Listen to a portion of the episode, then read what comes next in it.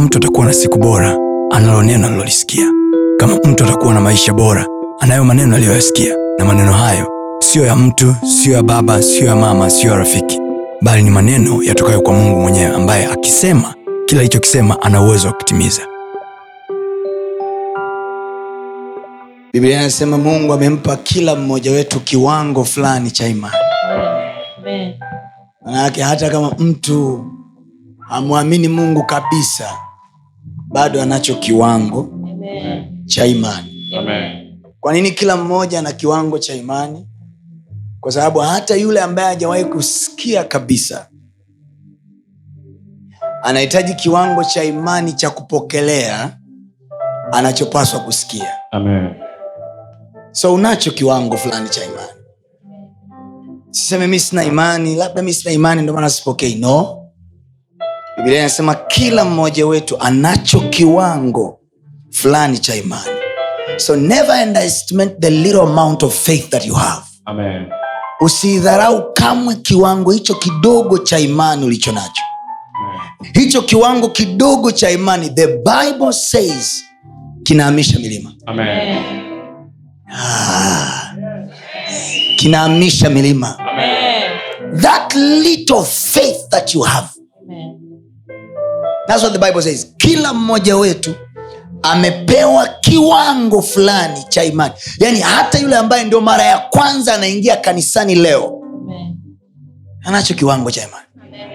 Hata yule ambaye ni mtu kabisa ambaye hafai haeleweki anacho kiwango fulani cha imani. Amen. there is a level of faith given to every one of us. Kwa lugha nyingine mungu anajaribu kutuambia kila aliyezaliwa awe ameokoka awe hajaokoka anacho kiwango fulani cha imani Amen. so i'm here to encourage you today Amen.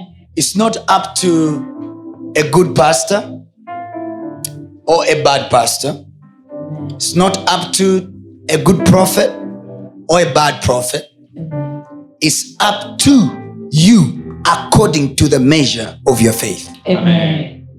Ishu siyo aina ya mchungaji mzuri au mbaya. Ishu siyo aina ya nabii mzuri au mbaya.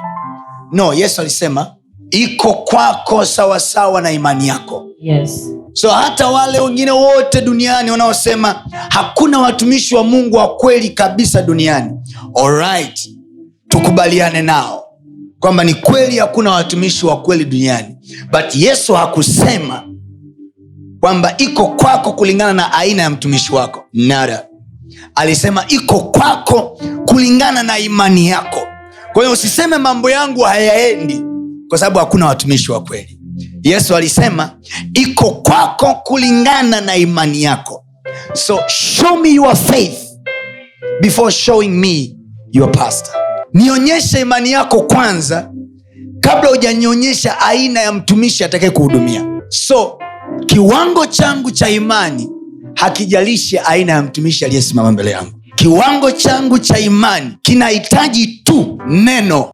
Anasema hulituma neno. Do you know hajasema ulituma neno kutoka kwenye kinywa cha mtumishi mwembamba au mnene? Yes. do you know hajasema ulituma neno kutoka kwa mtumishi mrefu au mfupi? Yes. do you know hajasema ulituma neno kutoka kwa mtumishi msafi au mchafu? Amen. alisema hulituma neno nalo huwaponya. Eliya alipelekewa chakula na kunguru. Kunguru. Kwa kunguru alimposha. Najua kunguru anachakua jalalani. Oh jesus. Unafahamu kunguru anachakua jalalani? Do you know njiwa anafugwa? But jesus ili amhudumie eliya hakuhitaji njiwa. Alitafuta kunguru wa kuchakua. Amen. Wa kuchakua maporini. Listen to me church of god. Haijalishi watu wanakwambia nini wanasema nini kukukatisha tamaa. What you need is your faith. Usiache kufuatilia masomo yetu mengine kupitia mitandao yetu mbalimbali ya kijamii ambayo yote inatumia jina la pasta tony kapola. Youtube facebook pamoja na instagram. Namba ni 762153539 भड़के हुए।